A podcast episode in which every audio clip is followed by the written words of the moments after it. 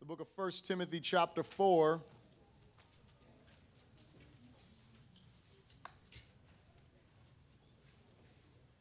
If you need an outline, raise your hand and the ushers will bring you one. Just keep that hand up so they can get to you.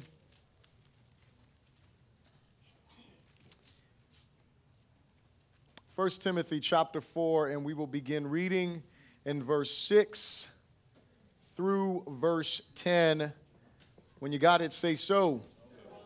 And it says this it says, If you instruct the brethren in these things, you will be a good minister of Jesus Christ, nourished in the words of faith and of the good doctrine which you have carefully followed.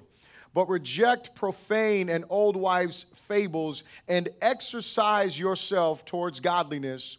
For bodily exercise profits a little but godliness is profitable for all things, having promise of the life that now is and of that which is to come.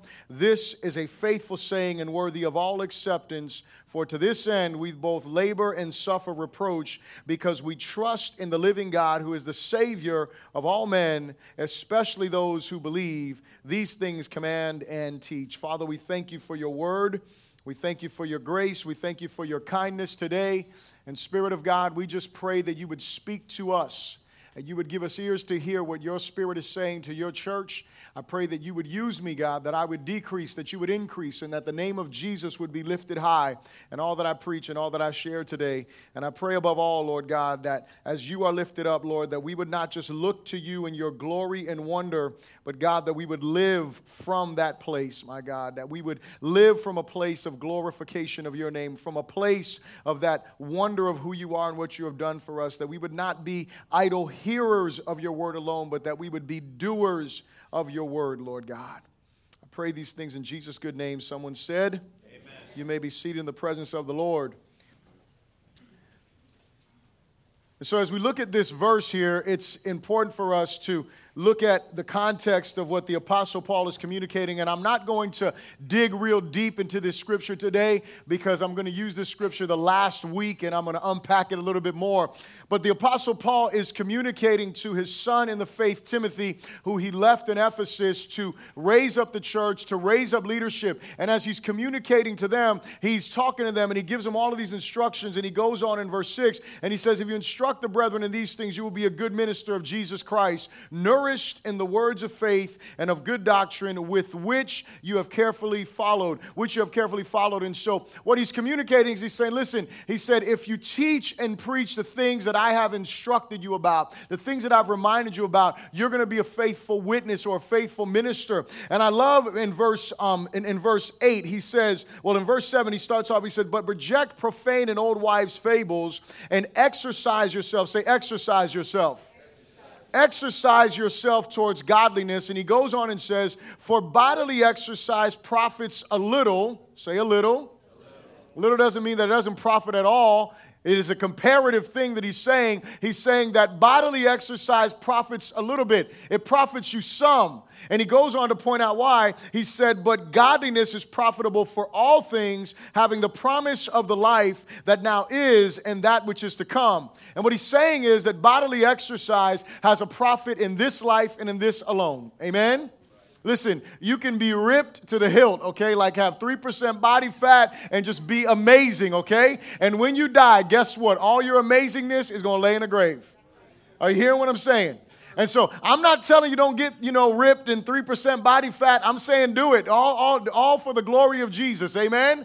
I'm just saying, I mean, you can you can live healthy, and that's that's very important. But Paul is making a comparative statement, and he's saying that bodily exercise has some benefit. He said, but exercising yourself towards godliness, because godliness has benefit in this life now and in the life to come.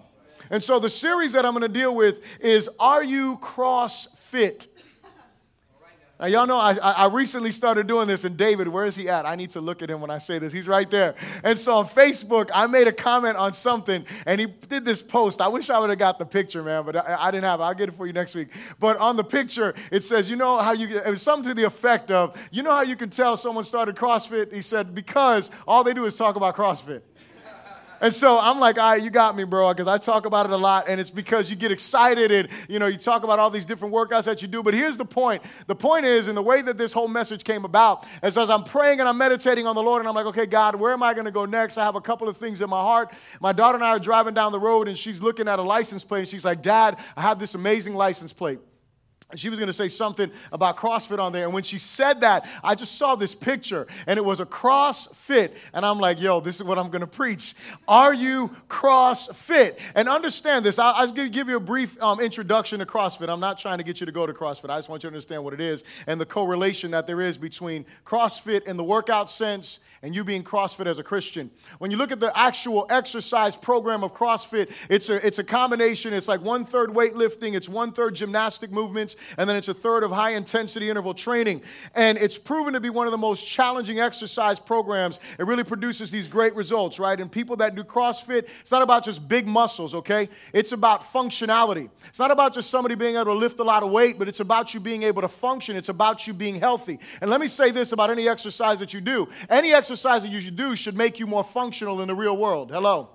Because it's all good for you to go ahead and be able to lift a thousand pounds, but if you can lift a thousand pounds in the gym, but you can't pick up, you know, something when you're out in the real world, like what was that? How did that benefit you, right? Like you're so big you can't even do anything, right?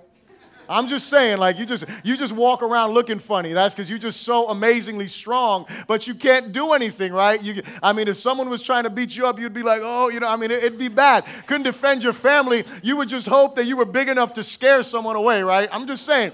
And so the point is that anything that we do, right, it should be functional outside. It shouldn't be something. That, oh man, I'm amazing in the gym, but it does nothing for me outside, right? Okay. So check this out. When you look at that in, in, in the CrossFit world, what happens is is there are some dangers, you know, when you do CrossFit and you hear different things. I'm not going to give you all those, you know, dangers, but the point is that if you don't do things right, you can end up getting hurt, right? In Christianity, it's the same mindset, and this is it. What we do in church should be functional outside of church. When we come together, it shouldn't just be about us coming together and worshiping Jesus and lifting our hands up and making proclamations and declarations and all these different. It should not just be that, but our lives must be lived out in a functional way. See, Christianity is not supposed to be something that we just do on Sunday morning from 10:30 to 12:30 or whatever time we get out of church and then after that I'm no longer a Christian. But Christianity should be something that is lived out. And there's dangers, you see, because when you come to church, there's some things that can happen to you. You can become a legalist. Hello.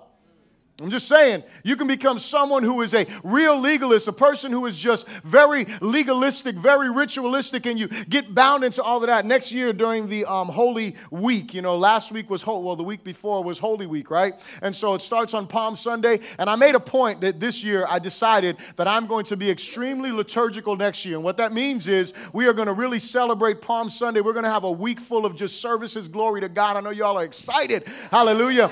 And, and, and, and what I realized we were talking in my Connect group and as we were communicating, because, you know, we haven't been liturgical in the past. Like, you know, we've done some Good Friday services here and there, but next year we are going all in with the liturgy. Amen, somebody right? And y'all gonna be here for all them services. Amen, amen, amen, amen. Yes, yes, just get on your calendar now. But here was the thing. We were in our Connect group and someone told me something called Fat Tuesday. How many of y'all know what Fat Tuesday is? Raise your hand if you know what Fat Tuesday is.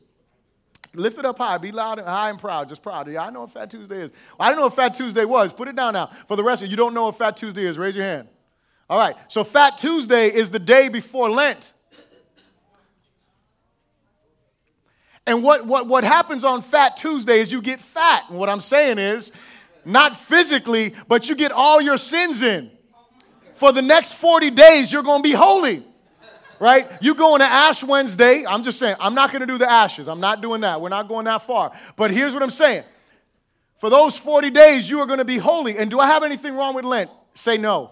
No, I don't have anything, anything wrong with that. Here is the thing is that I'm going to go and have this fat Tuesday. I'm to do I'm going to get all my sins in. It's the end of Mardi Gras. I'm going to get all my sins in. I'm going to make sure that I just go all out for my flesh because for the next 40 days I'm going to go all out for Jesus.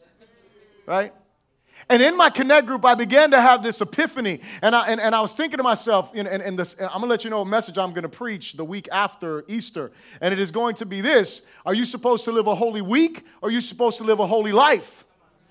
See, because here's the thing when you become ritualistic, you will get really intense. And the reason why I want to get liturgical is because I really believe that there is some there, there is some richness and there are some good things that we can do to commemorate and to remember that passion week of Jesus. And we can remember and we can look back and we can really be stirred and really come back to some moments of, you know, some holy reflection. I think that that's a good thing. But the issue is when all of my stock of my faith is bound in a 40 day period or in a seven day period, but the rest of my year is not bound to Jesus, there's a problem.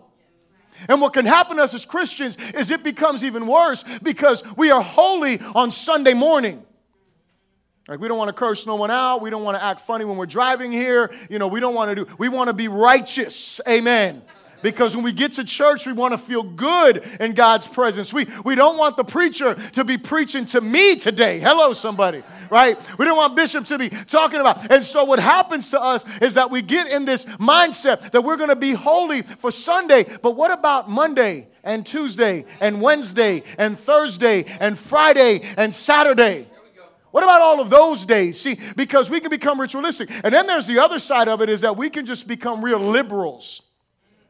That's the other danger. We come to church, and, and, and we'll deal with that in a moment and, and, and toward, toward the latter part of the message. But the other danger is you hear this message of grace, and let me tell you something. I am in love with the grace of God. I thank Him for His grace. His grace has saved me, His grace has delivered me. I am not saved because I am so holy, I am saved because of what Jesus did. Amen. Period. It is not because of my goodness that I'm accepted in His presence, it is because He is good, it is because He is holy, it is because He is righteous, it is because because he is the sacrificial lamb who died in my place and died in your place. Nonetheless, that does not mean that I can go ahead and say a prayer and then walk out and live how I want to live. But that is one of the other dangers that happens to us. It is not just that we become ritualistic, is that we feel like, well, I'm saved by grace, so no matter what I do, God doesn't love me any less. And so I begin to live a life that does not reverence him.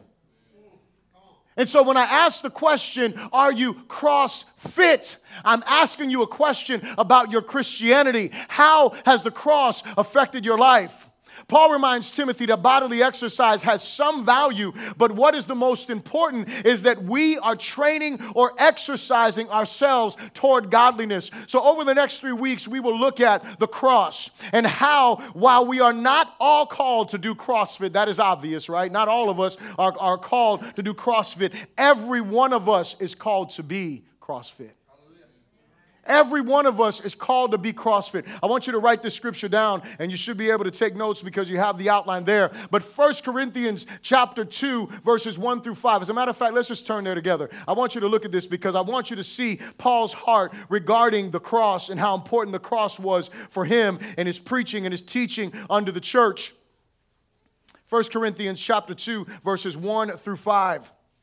Paul says something that's very important for us. He says, And I, brethren, when I came to you, did not come with excellence of speech or of wisdom, declaring to you the testimony of God. For I determined to know, not to know anything among you except Jesus Christ and Him crucified. I was with you in weakness, in fear, and in much trembling, and my speech and my preaching were not with persuasive words of human wisdom, but in demonstration of the Spirit and power, that your faith would not be in the wisdom of men, but in the power of God. The, I never forget when, when, when, we were, when we were getting ready to launch the, the church and we were planting the church, and I went to the office of the person who did our articles of incorporation. And he was a pastor as well, and he had been preaching for a lot longer than I had even been alive. I mean, he, this guy has been a Christian for much longer than me. And I'll never forget sitting in his, in, in, in his, in his um, office, and he said to me, he said, Jason, he said, preach Christ and him crucified. And let me explain to you the ignorance that was in my brain at that moment. I was like, yeah, that sounds like a good message for someone who's going to get saved, but what about for the Christians? In my mind, I didn't say that to him. I was like, hey, man, I got to go. Because I thought that I understood, you know, I was like, well, there's some deeper things. Listen, this is the deep thing. The cross is the deep thing. Jesus Christ crucified is the deep thing. It is Christ crucified that gives us life. It is Christ crucified that gives us right access under the Father. It is Christ crucified that allows us to experience the things that the cross give us. It is because of this Jesus that we talk about that we are able to experience the life that God wants us to experience. There is nothing deeper than the cross. You go on and you continue to read here. Don't do it now because then you won't be paying attention to me. But as you continue to read there, Paul talks about the mystery that he speaks and the wisdom that he speaks to the mature. And you know what that wisdom is? It is the wisdom of God God, of how God pre planned before the foundation of the world for his son to come and die for us. Those are the deep things that God wants us to grasp in our hearts. And so, for us, meditation upon the work of Jesus on the cross is the key to us becoming CrossFit. I'll say that again. Meditation upon the work of Jesus on the cross is the key for us to becoming CrossFit. And so, today's title of the message is Cross Freed, Cross, cross Freed, Cross Founded, and Cross Formed. So, the first thing is this please repeat this after me. This is my first point. The cross has the power to free us from the effects of sin. The cross has the power to free us from the effects of sin. So, the first question that we would ask ourselves is Have I been freed by the power of the cross? And so, what are these effects of sin? And you should know them, but I'm just going to help you to see them again. The first effect of sin that God deals with on the cross is our separation from Himself. Look at your Bible and turn with me. You're already in 1 Corinthians. Uh, uh, 1 Corinthians. Go to 2 Corinthians chapter 5, and you'll see here 2 Corinthians chapter 5, verse 14. And many of you are very familiar with this portion of Scripture. And so, this won't be any new news to you, but hear it. This is what it says. It says in verse 14, 2 Corinthians chapter 5, verse 14, we'll start there and read to verse 21. He said, For the love of Christ compels us, because we judge thus, that if one died for all, then all died. And he died for all, that those who live should live no longer for themselves, but for him who died for them and rose again. So, just for a moment, because this is not the point of the scripture that I, that, that I want to drive home, but look at verse 15, underline that. What happens when we experience the, the, the revelation of Jesus? Something should happen in our lives, and it is that we no longer live for ourselves, but we now live for the one who died for us. We now live for His glory. We live for His honor. We live for His renown. We live for His kingdom.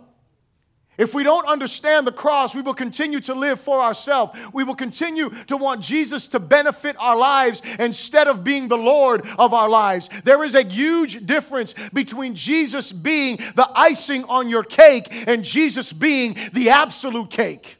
There's a big difference. He's not just some decoration that we put in some part of our lives, but He is supposed to be all of it. And so, going on in verse 16, He says, Therefore, from now on, we regard no one according to the flesh, even though we, may, we have known Christ according to the flesh, yet now we know Him thus no longer. This is the portion that you should be familiar with. Therefore, if anyone is in Christ, he is a new creation. Old things have passed away. Behold, all things have become new. Now, all things are of God, who has reconciled us to himself through Jesus Christ and has given us the ministry of reconciliation. That is, that God was in Christ reconciling the world to himself, not imputing their trespasses to them, and has committed to us the word of reconciliation. Now then, we are ambassadors for Christ. As though God were pleading through us, we implore you on Christ's behalf be reconciled to God, for he made him who knew no sin to be sin for us, that we might become the righteousness of God in him. So notice what he says here. He says that God was in Christ reconciling. Now, when you look at this word reconciling, the, the, the problem is that in the Garden of Eden, there was a separation that took place. God walked with Adam and with Eve like we walk together every day. It, it, was an intimate, it was an unhindered relationship. They walked together. The Bible says that God came after Adam ate of the fruit. He came during the cool of the day and he was walking and he was and he was looking for Adam, not because he had lost Adam, but because Adam had lost his way. So it wasn't like he was like, oh, I misplaced Adam. No, it is that Adam was now lost. Adam had now been separated from God. And what happens is because of that separation, all of us are born in that state, which is called sin. We are born sinful, but then something happens. As we grow and we get a little bit older, you will notice there's like a switch that clicks on. Now, children in, in, in general are just rebellious. Someone say amen. I know the kids are like, I'm not rebellious. Yes, you are. But listen, I'm just saying. The truth of the matter is that in general, they're rebellious, right? In gen- I mean, the Bible says this. I'm not saying this. The Bible says that foolishness is bound up in the heart of a child. There's foolishness that is in a child's heart. Children are sinners by nature. They, they're just sinful. They're selfish by nature. Somebody says that children don't even understand the concept of sharing until like three years old. That's why everything is mine. It's mine. And some people are 30 years old and they still don't understand the concept of sharing. It's mine. It's mine. No, it's not yours. Right? And so the point is, we are by nature sinners. But here's what happens while that child is by nature a sinner, that child is not the same as when that child becomes like 12 or 13 and they start doing things intentionally that are against the laws of their parents. And I'm just saying 13, I'm just throwing that out there. It could be 11, could be 10. You know when the switch turned on in your life, right? Where you started hiding stuff. You, start, you started trying to cover your sin. You know what that you know what happened? That's the same thing that happened to Adam. I'm just saying. Right? What did Adam do? He tried to cover himself. He's like, oh, hold on a second, I'm naked. But who told you you were naked? How did you even know you were naked? You know, you know that kids do, their, their children do things, right? And they're not, they're not like trying, you know, intentionally, but they get to a certain age, and, and it's that age of accountability where they really know what they're doing. And so by birth, we're sinners, but also by our actions, we're sinners. And see, here's, here, here, here's the thing.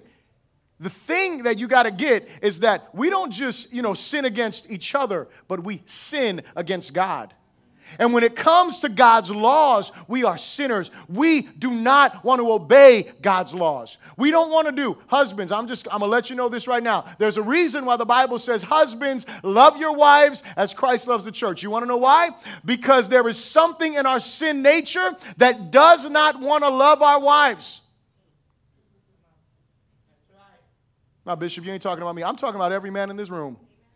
That's us. That's us. I didn't say you, I said us. We're rebellious by nature. And wives, ladies, let me not leave you out because I know the ladies don't want to be left out. amen, amen. We, we got to keep it balanced, right? ladies, there's a reason why Paul said, Wives, submit to your husbands. Mm hmm. I'm gonna let you know something. I got more scripture to support that women don't want to submit than I do that men don't want to love. I'm just saying. I can go back to the book of Genesis, chapter 3. I'm, you want me to go back there? I ain't gonna go there, but see, I'm just saying. There is more scripture to support that. But here's the thing the point is, we're both sinful, right? We're both rebellious. The, the, the, the, Bible tells us, and we're going to look at some other scriptures here, the Bible tells us to forgive one another. You want to know why it tells us those things? Because by nature, we want to not forgive people. By nature, we want to hold grudges. And some of you are like, man, I've never been a grudge holder. Listen, that's fine. You're, you're an exception to the rule for most.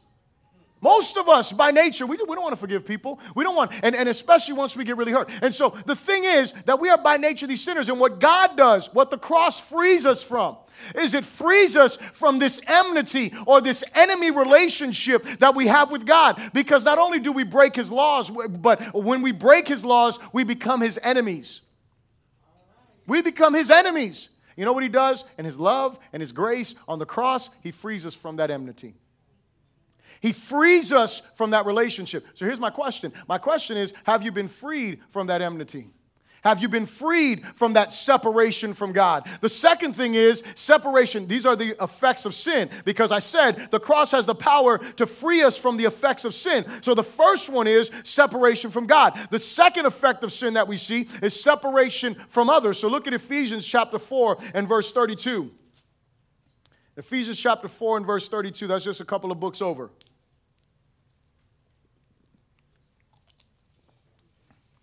And he says here, he says, Be kind to one another, tender hearted, forgiving one another, even as God in Christ forgave you. And so what happens is God deals with our sins against him on the cross, but he also deals with the sins of others against us on the cross. He deals with their sins. And what he says is he, is he tells us here, he says, forgiving one another. We are supposed to forgive each other. And so, what the cross does is the cross frees us from that need to protect yourself because who's protecting you? Who's who's because this this this is this is typical of us, right? When you get hurt, don't you don't don't you build up walls? I know we don't want to admit that.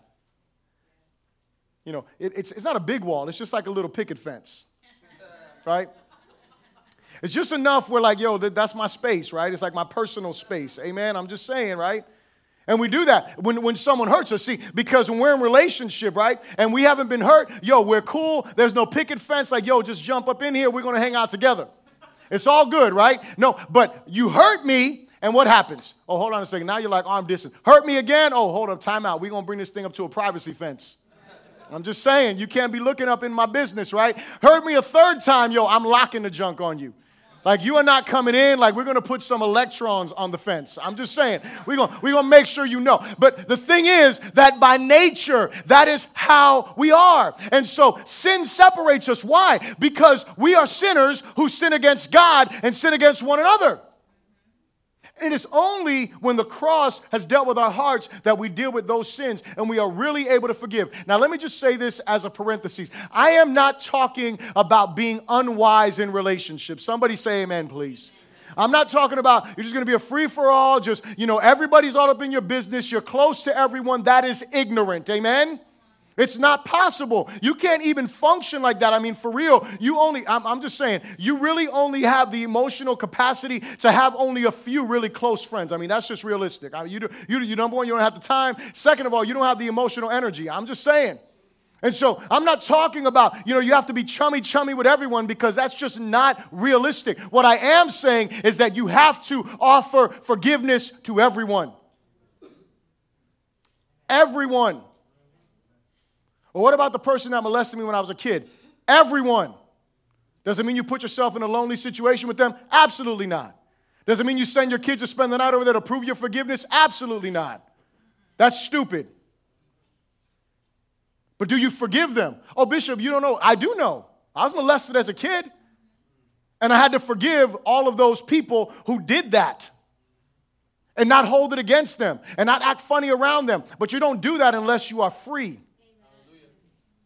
You don't do that. Well, you know, what about that, you know, ex whoever or someone who abused me or someone who mistreated me? What about those people? Yeah, all people. We forgive them. Does that mean that we got to subject ourselves to being in those scenarios? No, it doesn't mean that. But it does mean that we really have to forgive. Amen?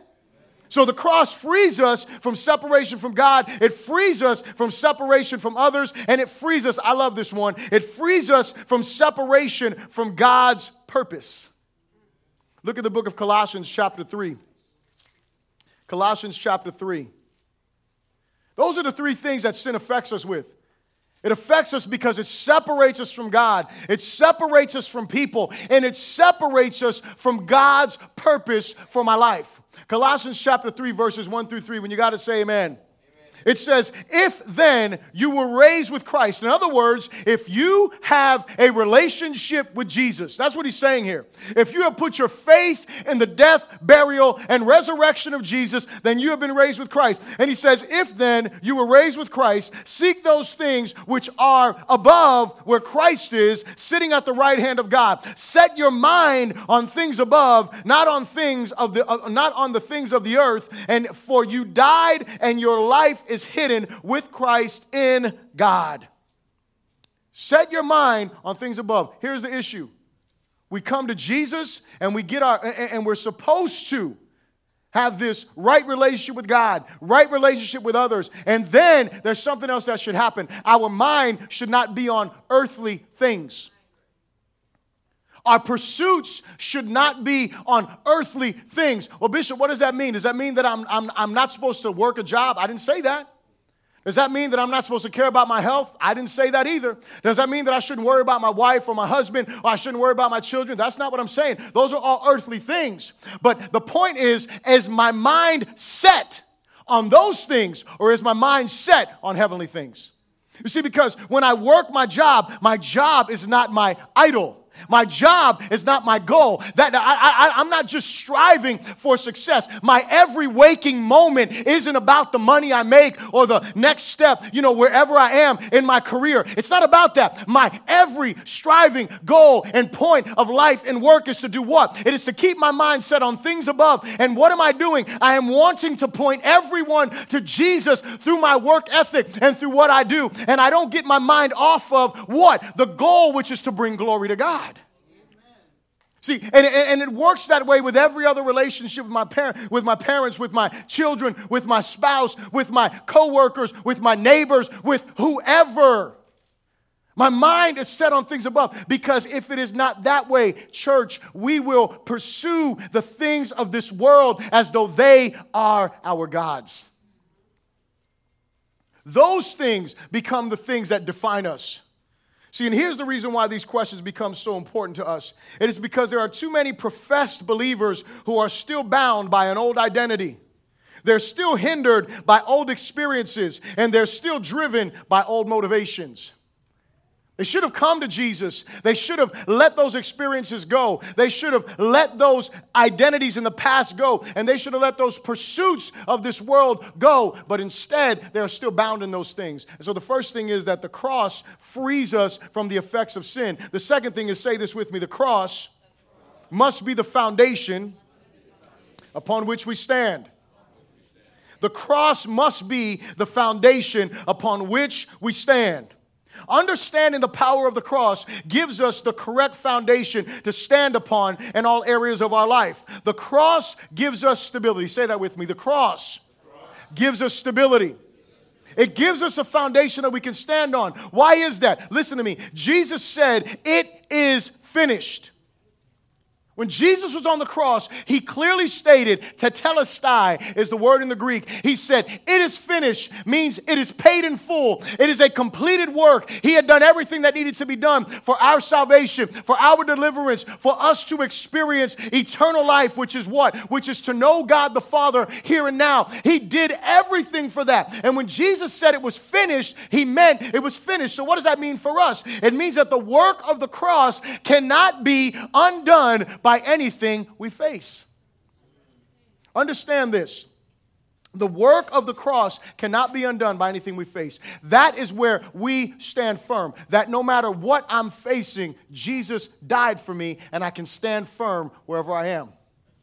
See, the difficulties that I face, the hardship that I face, the trials that I face in life don't mean that God doesn't love me. Hello.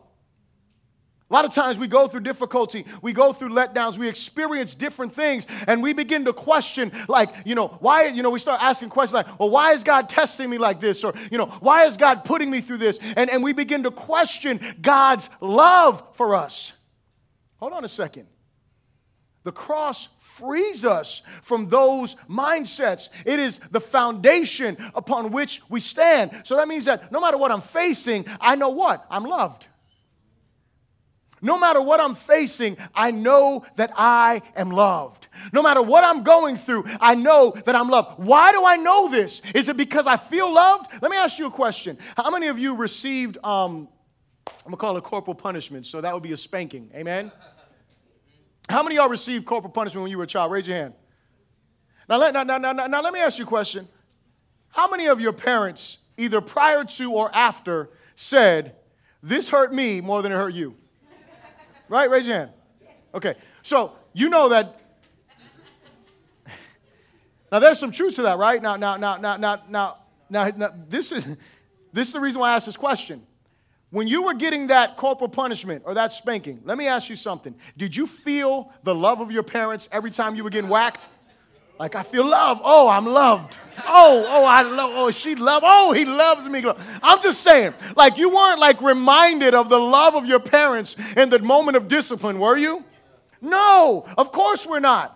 But can I ask you a question today? After all that, do you think your parents love you? Seriously. I mean, some of you were like, I don't know. I'm, I'm just saying, forgive them.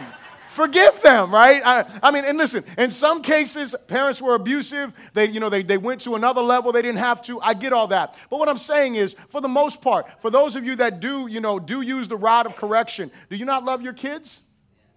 You know why? You, and, and now you understand why your parents say this is going to hurt me more than it hurts you. Why? Because you love them and it hurts you to see them cry. It hurts you to know that you are inflicting pain on them, whether it's time out in a corner or whether it's a spanking in the butt. It hurts you to do those kind of things, right? But you, you do it why? Because you love them, right? If you don't spank your kids, I'm, listen, I'm going to just say this, okay? if you don't spank your kids, and, and, and I'm going to use spanking very loosely right now, okay? If you don't discipline, we'll use that word. Let's use that word, okay? Because I know some people are like, well, you shouldn't spank. Okay, fine, I shouldn't spank. That's you, not me. I should spank, okay? I should. I don't know about you, but I should, okay? Maybe you don't have to, I should. Um, I need to, but here's the thing. but here, but if, if you don't discipline your kids, what do you show? You show that you don't love them. You show that you don't care about them. You show them that you don't. But you know what God did? God took the greatest discipline upon himself for us. Understand this. He took the greatest discipline upon himself for us on the cross.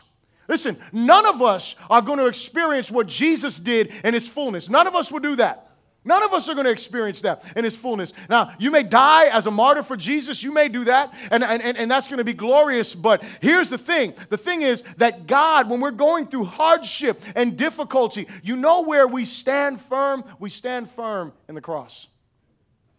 We stand firm on the foundation of what Jesus did. Why? Because no discipline in the present is what? It's good. It doesn't feel good. It's not something that's enjoyable or pleasurable. That's the reason why we question. But if we have a firm foundation and we have a cross centered doctrine of salvation, then you know what begins to happen for us? When we go through hardship, we still stand firm upon what? We stand firm upon the work of Jesus.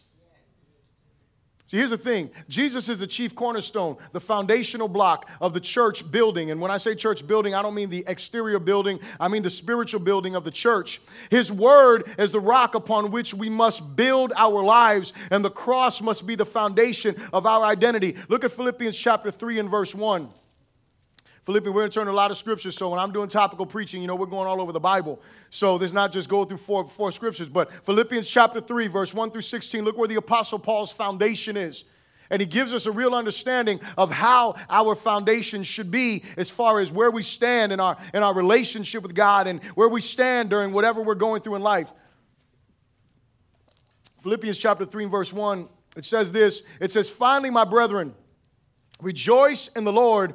For me to write the same thing to you is not tedious, but for you it is safe. Beware of dogs, beware of evil workers, beware of the mutilation. For we are the circumcision who worship God in the Spirit, rejoice in Christ Jesus, and have no confidence in the flesh. Say, no confidence in the flesh.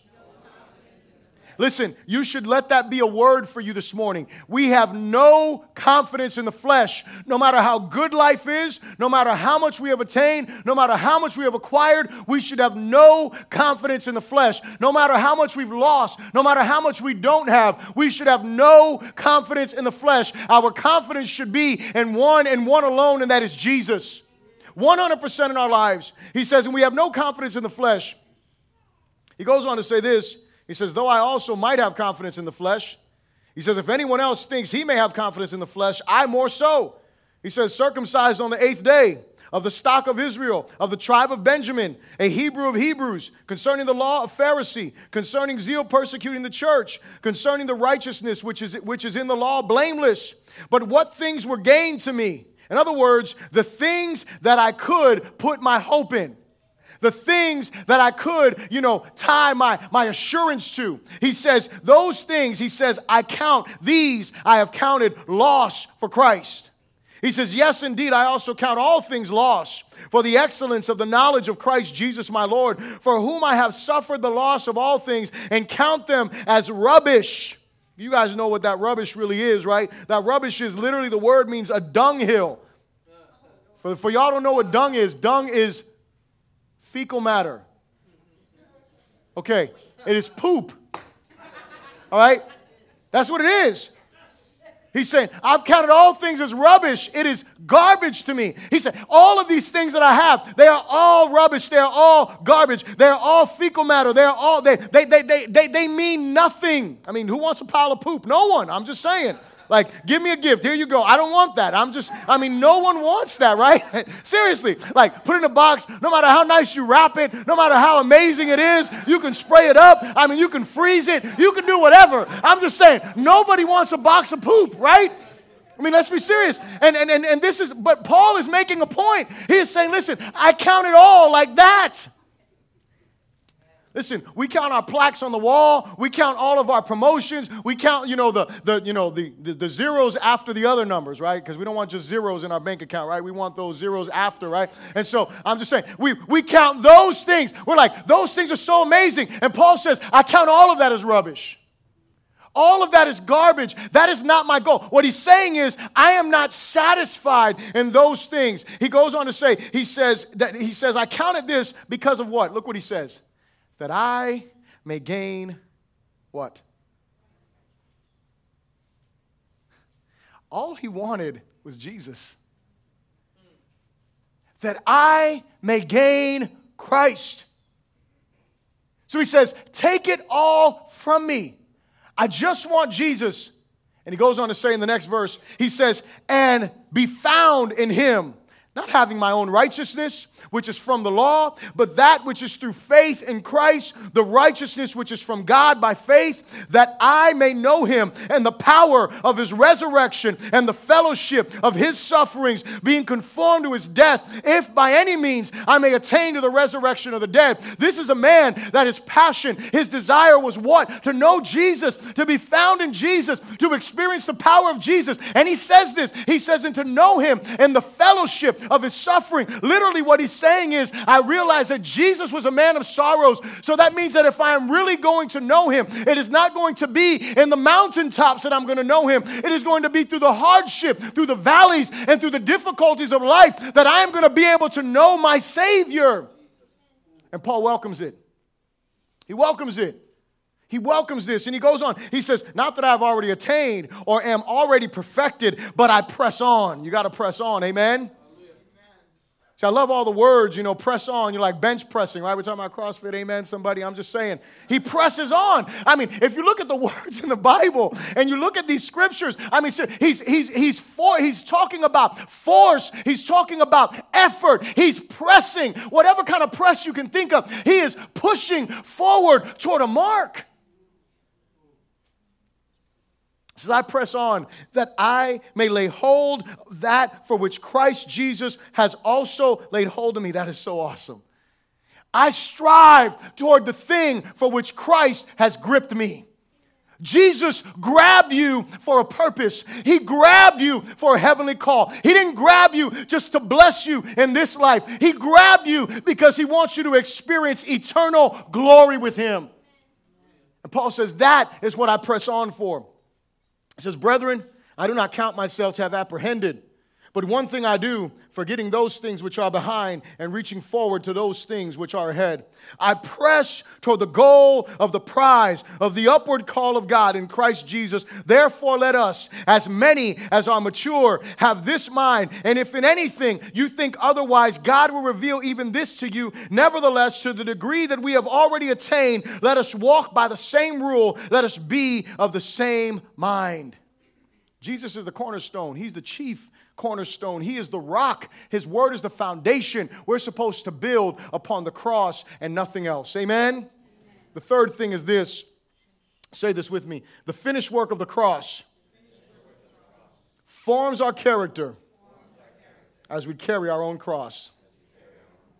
The finished work of the cross forms our character as we carry our own cross. Now, we just came out of the book of Galatians, and in that series, we learned that grace trains us in righteousness. But practically speaking, how does this happen? See, here's the thing I'm reading a book called Hyper Grace, right? And too many people believe that grace works on its own. In other words, you don't have to do anything once you put your faith in Jesus. You don't have to do anything. You don't, you don't have to pray if you don't want to pray. You don't have to read your Bible if you want to read your Bible. You don't have to have any kind of spiritual discipline at all. You don't have to make, um, you know, church, fellowship. You don't have to make any of those things a priority. There are some people that believe that, that because, this is the thing, if you add anything, you know, in that sense, like you have to be disciplined. Like, you know, you make, make it a point, you wake up at five in the morning to prayer. You make it a point that you read however many, you know, scriptures in the Bible a day, or you make it a point that you're part of different things that, that have to do with works that somehow you're trying to earn salvation. And Paul is letting us know in the scriptures that it's not that way. And we're going to look at Philippians and we'll see that. But I want you to turn to the book of Matthew, and you can write these other scriptures down also. But look at Matthew chapter 16. Matthew chapter 16 is one of the most challenging, I think, verses that Jesus puts forth. I mean, he puts forth a lot of challenging stuff, but he puts forth a very sobering challenge to all of his would be followers. Matthew chapter 16, verse 24 to verse 28. And the scripture I was going to tell you, you can write down. You can write down Mark chapter 8, verse 34 to verse 9, or verse chapter 9, verse 1. And also the book of Luke, chapter 9, verse 23 to 27, because they're all of the same conversation that Jesus has. Look what Jesus says here. Verse 24 says, Jesus said to his disciples, If anyone desires to come after me, let him deny himself and take up his cross and follow me. For whoever desires to save his life will lose it, but whoever loses his life for my sake will find it. What profit is it to a man if he gains the whole world and loses his own soul? Or what will, or what will a man give in exchange for his soul? For the Son of Man will come in the glory of his Father with his angels, and then he will reward each according to his works. Jesus communicates and, and, and understand the context of this conversation. Jesus just finished asking his disciples, Who do men say that I am? And then, you know, they give him some answers, and then, you know, he's like, Well, who do you say that I am? And Peter's like, You are the Son of God. You're the Messiah we've been waiting for.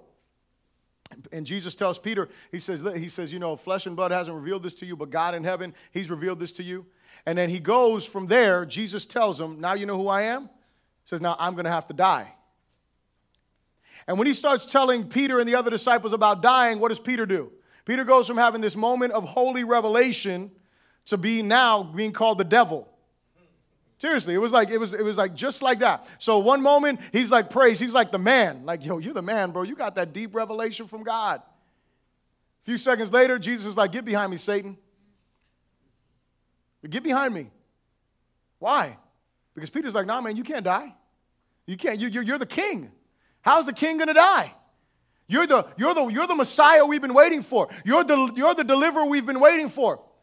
And Jesus is like, man, you don't, you don't understand. And Jesus goes on to say, Not only must I die, not only must I carry a cross, but if you're going to follow me, you're going to have to carry a cross. If you are going to be my follower, you are going to have to carry a cross. And understand this in those times, the way that the Romans did it when they were going to execute someone is that they made the criminals carry their cross as a sign of submission to the Roman rule. That's what they were doing. So when you carry your cross as a, as, as a lawbreaker throughout the city, what you did as a lawbreaker is you said, I'm not going to submit to the rules. But once they caught you, they flogged you, and then they made you carry this cross. You were declaring to everyone, even though I don't want to, I am submitting to the lordship of Rome. I'm submitting to their lordship. They are now my owners. They are the ones that rule me, and I am submitting to them. And so when Jesus says that anyone who desires to come after me must deny himself and take up his cross. What he is saying is the same picture that is there for me and the same picture that is there for every lawbreaker that they have to show their submission and allegiance to Rome by carrying a cross is the same way that you would do that for me.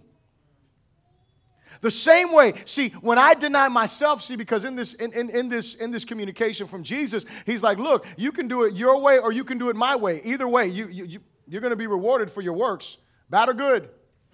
You can live for yourself or you can live for me. You can deny yourself or you can deny me. That's what he's saying. He's saying you can try to save your life or you can allow me to save your life. You can lose your life for me and gain life. He gives them these options. And what he's communicating is he's saying, listen, he said, you are going to have to come and carry this cross. And what happens to us is that as you and I deny ourselves, as we carry our cross, that is the way that our characters develop. And turn to this last scripture with me. It's the Philippians chapter 2. And I told you the Apostle Paul is communicating with us something that's very important for us to understand when it comes to us working out our salvation. Philippians chapter 2.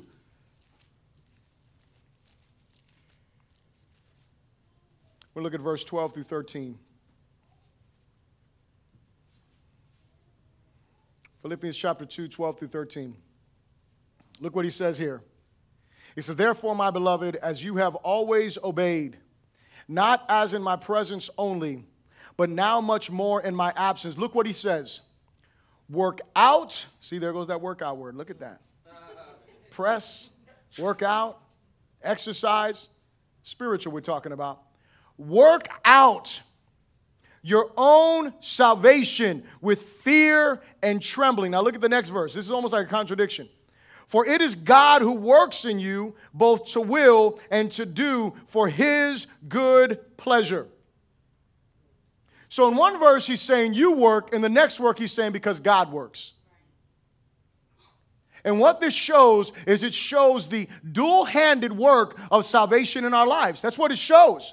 What he is saying here is, he is saying, when he says for you to work out your salvation, that is a word, and, and, and I, I can't remember how it is exactly in the Greek, so I'm going to try to say it, but it is categorizami or something like that. It's, it's something, something like that. And, and it sounds like the word categorize. And what he's saying is, he's saying, put your life in order. Order your life after what? After the Word of God. Order your life after the declaration of faith in Jesus. Order your life. But look what he goes on to say. He says, because it is God who wills and works, right? It is God who works. That word work is different. That word work there is the word egron in the Greek, or, and, and, it's, and it's where we get the word energy. And so, what happens is when I order my life, when I discipline my life, when I allow the cross to be the thing that is directing me, what is happening, happening is I am positioning myself for the grace of God to work in me. When I, when, when, I, when I decide, you know what, I am going to wake up early to pray. When I decide I'm going to discipline myself in the scripture. When I decide I'm going to be a man or a woman of worship and I'm going to glorify and honor God, I'm going to say no to sin. When I order my life in that way, what I am doing is I'm positioning myself for the power of God to work out in me what God has already worked in me. See, because what he does instantaneously is he works in his grace. He grips hold of us immediately, and he wants what? He wants us to work out what is already worked in. He wants us to work out the love that He's placed in there. He wants us to work out the forgiveness that is already in there. He wants us to work out the direction and guidance that He has for us that He's already put in there. He wants us to work that out. But if you are just a mess spiritually, and you're not going to discipline yourself, then you're not doing what the Bible says. Look at the words he chooses. He says to work out your salvation with what? He said fear and trembling, right? He didn't say work out your salvation with no fear, with no trembling, just work it out. You wouldn't work out anything. You don't have anything to work out. But he says, do this with fear and trembling. What are you afraid of? Are you fearing the wrath of God? Listen, I'm not going to tell you you need to fear the wrath of God. If you're a child of God, you should work out your salvation with a fear that is reverential for God. That's what you should do. You should work out your salvation with a holy reverence for what God has done. You should work out your salvation with a trembling because you recognize that you, in and of yourself, are unworthy of this salvation that you have been entrusted with. That you should work that out as though you are not someone who has arrived like the Apostle Paul, but you are someone who is on your way in relationship with Him. So the question is, and I'm closing right now is have you been freed by the power of the cross? Is the cross the foundation for your life? And is the cross forming your character? So the first question is Do you know Jesus? Seriously.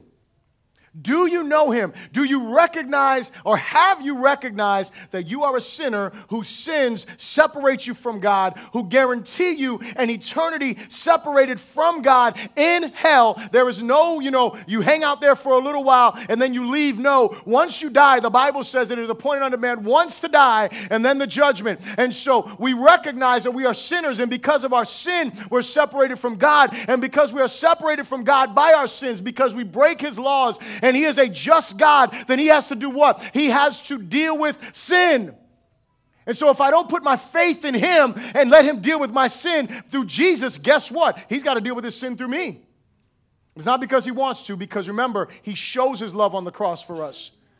Do you recognize the power of the cross? Do you recognize what Jesus did? Do you recognize that Jesus died in your place to bring deliverance to your life? Have you put your faith in His promise? Have you been freed?